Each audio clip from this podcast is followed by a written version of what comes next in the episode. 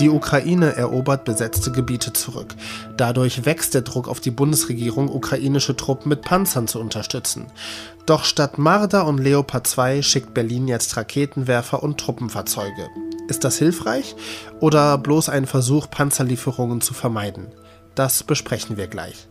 Außerdem reden wir über die Rückkehr der Kinderlähmung und über Tätowierpflaster. Und damit moin moin und schönen guten Morgen. Es ist Freitag, der 16. September. Sie hören Was jetzt, den Nachrichtenpodcast von Zeit Online. Mein Name ist Roland Judin und jetzt bringen Sie erstmal die Nachrichten auf den neuesten Stand. Ich bin Anne Schwed, guten Morgen. Die ukrainischen Behörden haben nach eigenen Angaben in der zurückeroberten Stadt Isium ein Massengrab mit mehr als 440 Toten entdeckt. Nach Einschätzung des leitenden Polizeibeamten starben einige durch Artilleriebeschuss und andere durch Luftangriffe. Er kündigte an, dass alle Leichen forensisch untersucht werden sollen. Der ukrainische Präsident Volodymyr Zelensky machte Russland für den Tod der Menschen verantwortlich. In Berlin treffen sich heute die Parlamentspräsidenten der G7-Staaten, der Ukraine und des EU-Parlaments. Mit dabei ist auch die Sprecherin des US-amerikanischen Repräsentantenhauses, Nancy Pelosi. Mit ihr will Bundeskanzler Olaf Scholz unter anderem über außen- und wirtschaftspolitische Themen diskutieren. Redaktionsschluss für diesen Podcast ist 5 Uhr. Werbung. Diese Woche in der Zeit? Die Bücher des Frühlings. 16 Seiten blühende Fantasie. Von gefährlichen Liebschaften, einer Flucht auf dem Mississippi und magische Erzählkunst. Das Literaturspezial zur Buchmesse in Leipzig. Die Zeit, Deutschlands größte Wochenzeitung. Jetzt am Kiosk oder direkt bestellen unter zeit.de/slash bestellen. Dass Deutschland selbst dann de facto führt, wenn es das gar nicht will. Das hat was mit unserer Größe, mit unserer geografischen Lage, mit unserer Wirtschaftskraft, kurz mit unserem Gewicht zu tun. Das macht uns zur Führungsmacht, ob wir es wollen oder nicht, auch im Militärischen. Das hat Verteidigungsministerin Christine Lambrecht Anfang der Woche in ihrer Grundsatzrede gesagt. Wie schwer sich Deutschland mit diesem Selbstanspruch tut, zeigt das Thema Waffenlieferungen. Während die Ukraine russisch besetzte Gebiete zurückerobern kann, streiten sich die Ampelparteien. Soll Deutschland moderne Panzer wie den Marder oder den Leopard 2 liefern, damit die Ukraine auf dem Schlachtfeld erfolgreich bleibt? Jörg Lau, Politikredakteur der Zeit, weiß mehr. Jörg, gestern Nachmittag, da kam die Meldung, dass Deutschland jetzt zwei Mehrfachraketenwerfer und 50 gepanzerte Truppenfahrzeuge der Ukraine schickt. Wie ordnest du das ein? Ist das ein Tropfen auf dem heißen Stein? Das würde ich nicht sagen. Das sind sehr wichtige Lieferungen. Und es ist erstmal auch überraschend, weil die Verteidigungsministerin vor wenigen Tagen noch gesagt hat, sie hätte mit dem Generalinspekteur mal geschaut, was die Bundeswehr noch hat und leider könne man nichts mehr geben. Jetzt also plötzlich doch. Und gepanzerte Truppentransporter sind eigentlich sehr, sehr wichtig für das, was jetzt die nächste Phase des Krieges sein wird, nämlich zu versuchen, diese von der Ukraine rückeroberten Gebiete zu halten. Aber der Hauptstreitpunkt sind ja Panzer, moderne nach westlichen Standards gebaute Panzer, wie es immer heißt, der Marder, der Leopard 2. Und Grün und FDP sind dafür, die zu liefern. Die SPD hält sich zurück. Warum? Na, der SPD fällt das grundsätzlich schwerer mit den Waffenlieferungen. Ich sehe diese aktuellen Zugeständnisse hier, über die wir gerade gesprochen haben, aber als so ein, ein Entgegenkommen. Ja? Also man macht sich noch nicht an die Panzer direkt heran, aber gepanzerte Fahrzeuge und Raketenwerfer werden geliefert. Das ist so ein gewisses Herantasten an diese nächste Phase. Auch die anvisierte Führungsrolle, von der Verteidigungsministerin Lambrecht gesprochen hat, kommt wahrscheinlich bei manchen gut, bei anderen überhaupt nicht gut an. Ähm, aber wenn die Regierung diesen Selbstanspruch hat, ja, eine Führungsrolle in Europa zu übernehmen, auch bei militärischen Fragen, ist das jetzt ein Zeitpunkt, wo Deutschland Führungsstärke zeigen müsste? Ja, das sehe ich so. Ähm, ich finde, die Frau Lambrecht hat das eigentlich ganz gut formuliert in ihrer Rede. Sie hat gesagt, Da können wir uns ähm, äh, querstellen. Wir, wir haben diese Führungsrolle qua Gewicht in Europa. Wir sind einfach ein so mächtiges und auch ökonomisch starkes Land, dass wir uns das im Grunde nicht aussuchen können. Wir müssen in diese Führungsrolle finden. Aber natürlich steht es dann im Widerspruch dazu, wenn man immer wieder sagt, die Formel ist, wir wollen keine Alleingänge. Alleingang hat ja auch niemand gefordert. Führung heißt ja nicht, wir gehen alleine voran, sondern es kann auch sein, dass wir einfach eine Initiative ergreifen und versuchen, andere dafür zu gewinnen, mit uns den nächsten Schritt zu gehen. Das kann ja auch Führung sein. Und da ist die Bundesregierung meines Erachtens noch zu zögerlich. Aber vielleicht ist diese Lieferung, über die wir gesprochen haben, ein erster Schritt in diese Rolle zu finden.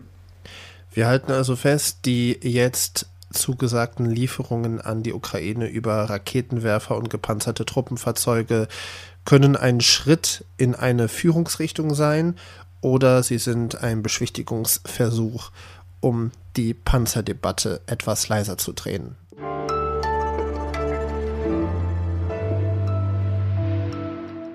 Und sonst so? Mein erstes Tattoo hatte ich mit sechs oder sieben Jahren. Ich weiß nicht mehr ganz genau, was es war. Entweder Ariel die Meerjungfrau oder Robin Hood, dieser Fuchs aus dem Disney-Film.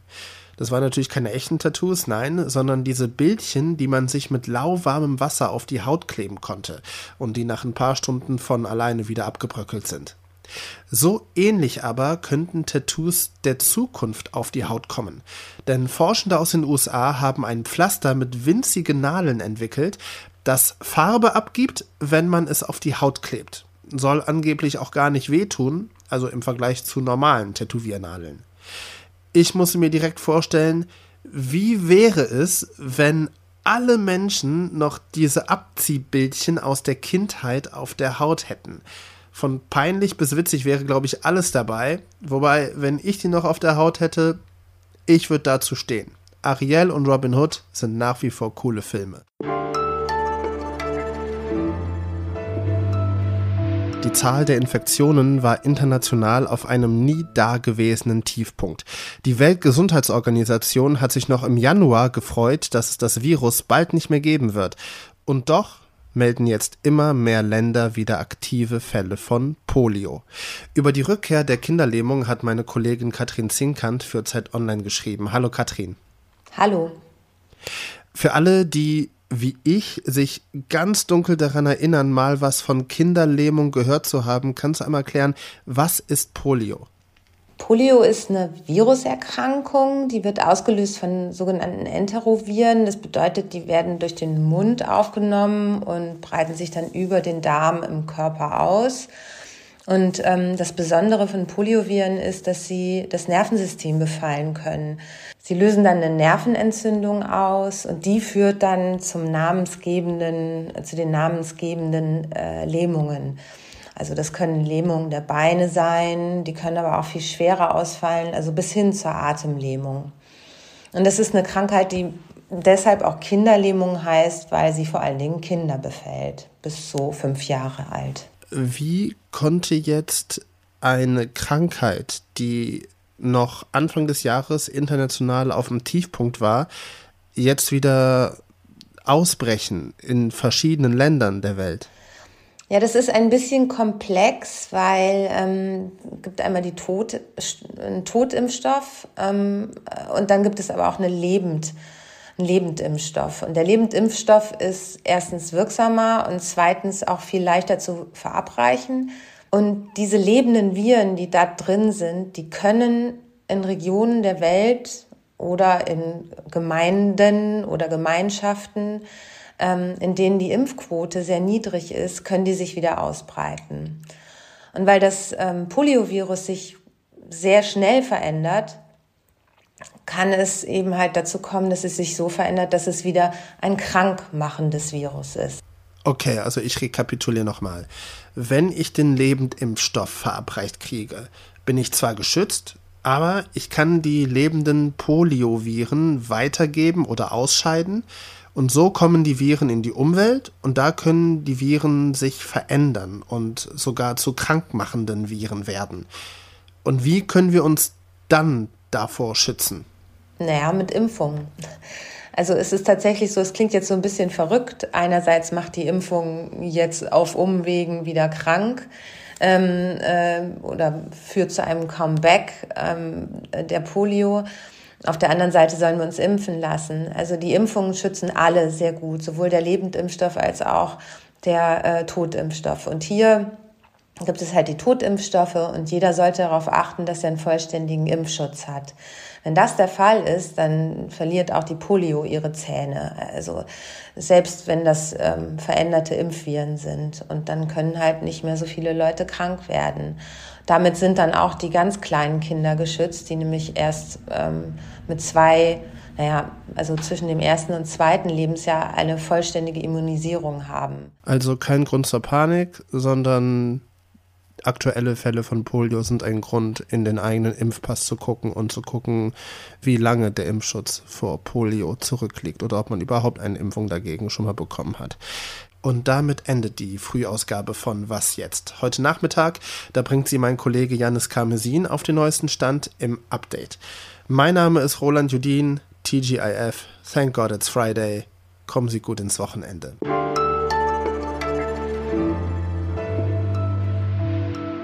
Ja, also es ist tatsächlich so, dass die, ähm, der Totimpfstoff schützt gut vor schwer, sehr gut vor schweren Verläufen, aber er schützt nicht hundertprozentig vor einer Infektion. Und in den westlichen Ländern, also in den Industrieländern wie USA und Großbritannien, haben halt die meisten Menschen diesen Totimpfstoff bekommen.